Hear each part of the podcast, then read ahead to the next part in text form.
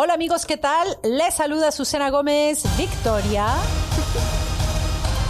con un episodio más de Empoderando Familias, queriendo uh, seguir hablando sobre lo que es la independencia financiera, la estabilidad financiera y por qué nos detenemos tanto en ese proceso si suena tan fácil y hay tantos libros y hay tantos textos y hay tanta información que nos dicen qué es lo que debemos de hacer y punto. Bella Ide, te saludo, ¿cómo estás? Bien, Susi, aquí pues como que dime dónde están los libros, ¿no? no, la verdad es que este está muy difícil esta situación de, de, aprender de las finanzas. O sea, no es algo como que atractivo, no es algo que pueda presumir, ¿no? O sea, no es algo que sea fácil. Pero bien aquí, Susi, este, comenzando este nuevo episodio. Y mi Capi, ¿cómo andamos, Capi? Bien, bien, bien. Y comienzo con difiriendo de ti. A ver. Porque sí, no es fácil, pero hay que ver el lado positivo es ah, posible. Y por eso estamos aquí y por eso nos esforzamos, estas cuatro personas que estamos aquí, más todo el equipo que está detrás de las cámaras, para traerles estas, eh, esta información que es muy importante. Y sí, éramos, éramos nosotros bien cerrados de mente, pero algo pasó en nuestras vidas que nos hizo vernos al espejo en las cuestiones financieras y ahora pensamos diferente. Y lo que queremos ayudarles es que se vean en el espejo de estos pechitos para que pueda usted hacer una transformación también en su vida financiera. Para que sea posible, profe. ¿Cómo estamos? Muy bien. Este, el tema de hoy hay que ponerle ritmo porque eh, nos compete a todos. Y todos somos eh, responsables un poco de de esta situación. Yo pienso que el tema que vamos a tocar hoy es, es, es delicado porque creemos que no nos gusta presumir, creemos que no, uh, no nos molesta o no queremos competir social o familiarmente, pero creo que uno de los grandes problemas de nosotros, los seres humanos en la Tierra, es porque nos vemos influenciados de alguna manera por lo que hacen los demás o por lo que dicen los demás de nuestros hábitos. Por eso es tan importante y creo mucho yo que lo que tú dices, David, sí, éramos, pero estamos trabajando para cambiar esos hábitos y no que fueran negativos y ahora vamos a ser muy positivos, pero entender de que no podemos vivir del qué dirán. Ya. Y básicamente el, abordando el tema, perdón que arrancamos y no especificamos en sí cuál fue el tema el, específico, ¿verdad? Empoderando familias habla de, la vida, de, la economía, de las básicamente son mis los, cuáles son mis hábitos sociofamiliares que se interponen en el camino de saber qué es lo que debo hacer, cuál es la acción que debo tomar para encontrar esa estabilidad financiera. ¿Y por qué sociofamiliares? Porque es lo que más influye, como dice el profe, en nuestras cuestiones y las finanzas es una de ellas. Por ejemplo, aquí mi primo Jorge se compró su relojito. Y como tiene un poquito este doradito, mira, yo me fui a comprar el dorado total. Si a mi primo Jorge le salió en 500 dólares, yo me compré uno de 3 mil. Y lo presumes. Y lo presumo así de, pregúntenmelo ahora. Ya. Eso es lo más natural. Y lo hemos visto. Creo que es de los errores más grandes que nosotros cometemos cuando hablamos de finanzas personales. Yo pienso que le damos un enfoque totalmente equivocado y mandamos un mensaje muy equivocado a nuestros hijos. ¿Por qué? Porque queremos compensarlos muchas veces a ellos con cosas materiales y no pensamos en cosas que les puede ayudar a ellos para el crecimiento y el conocimiento de lo que son las finanzas personales. Yo pienso que, que socialmente estamos muy cautivados por eso que tú acabas de decir, eh, eh, Capi, y ahora con esto de las redes sociales y todo eso, entonces eh, el primo que me cae gordo estuvo en Cancún y entonces yo le voy a mostrar que yo también puedo ir a Cancún, ¿no? Y me metí en una deuda tremenda para terminar en Cancún. Disfruté para mostrarle al primo que yo también podía ir sin pensar qué consecuencia económica puede tener todo este tipo de cosas. Yo hasta la fecha, ahorita que mencionaba las redes sociales, no entiendo por qué las personas le están tomando fotografía cada cosa que se llevan a la boca. o sea, van a agarrar una galleta, foto.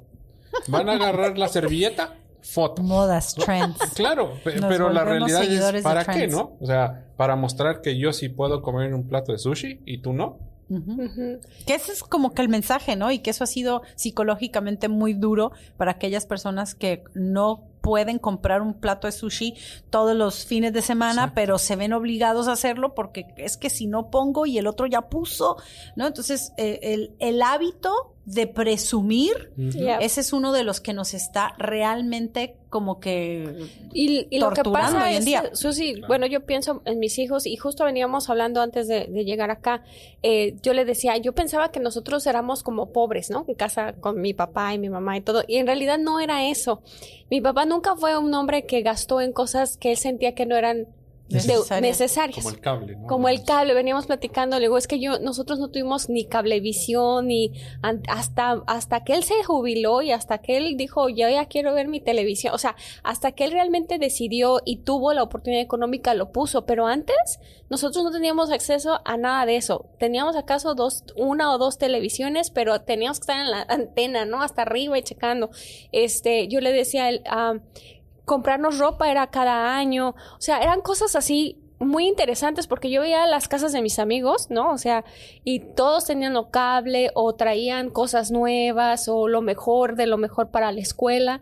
Y entonces, este, y yo me, ahora reflexionando en esa historia, yo digo, no, es que mi papá era muy centrado en las necesidades más allá de los lujos. Y, Y- yo creo que ahí está la clave. ¿Y cómo le llamábamos muchos de nosotros? Tacaño. O, o- o- o- Conformista, ¿no? sí, exacto, o, exacto, conformismo, porque decía, porque mucha gente decía, pues es que tú puedes, ¿no? O sea, por su trabajo, por su circunstancia, mi papá podía tener acceso a otras cosas y él decía, no, yo no lo puedo pagar, no me voy a endeudar, o no voy, o no lo necesitamos, ¿para qué?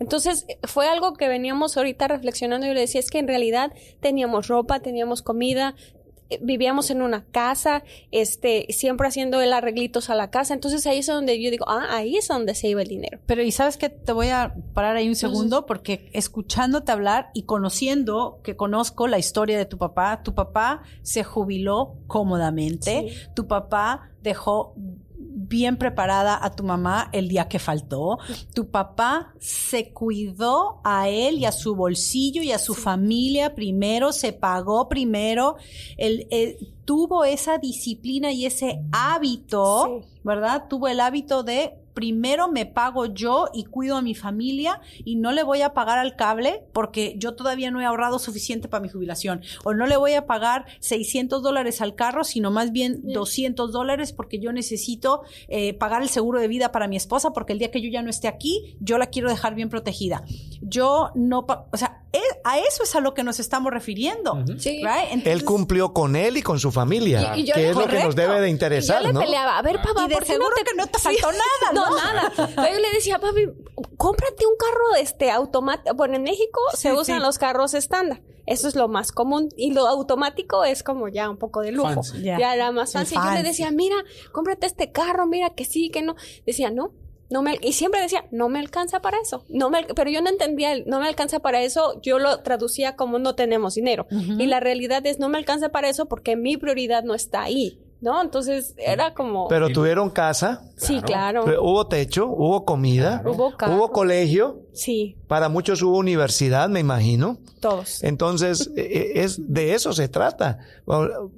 Es que ha cambiado tanto y ha evolucionado y seguimos llevando un mal mensaje a nuestros legados.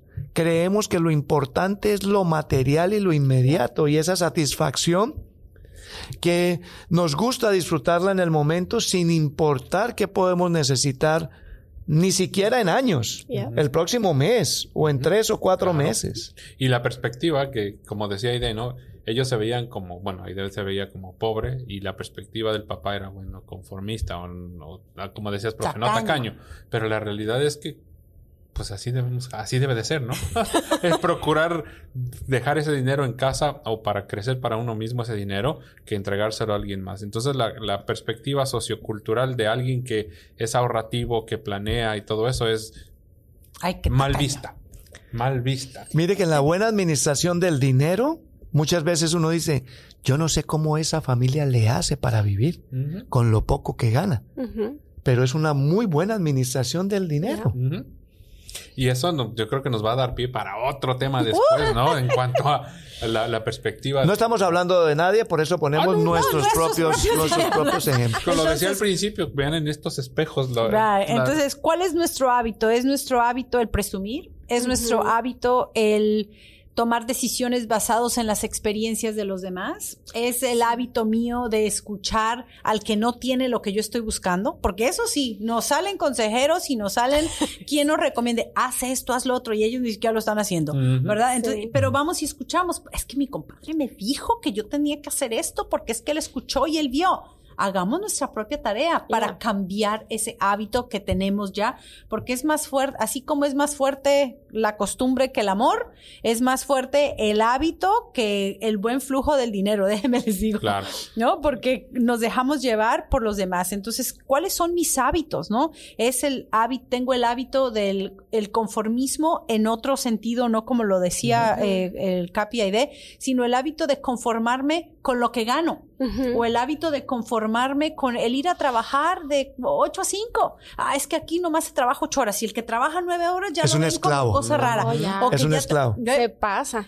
no, entonces, Trabajando en domingo. Ajá, exacto. Entonces, el cómo sí, aprendamos no nada más a trabajar duro, sino a trabajar inteligente. Exacto. ¿Verdad? Y también tengamos hábitos de querer mejorar, tengamos hábitos de educarnos, tengamos hábitos de tener una, una visión más grande, tengamos hábitos del progreso. Y el hábito de cuidar nuestro dinero, ¿no? Tenemos que cuidar nuestro dinero porque precisamente trabajamos muy duro para conseguirlo. Y el hábito más grande, perdón, que hay que cultivar es el agradecimiento. El Sí. que, lo que tengo hoy, tengo la Claro. vida, tengo la salud, Ya. tengo las ganas de salir. Entonces, ¿qué hábitos estoy desarrollando y en qué hábitos me estoy enfocando? Yo nada más quería decir algo.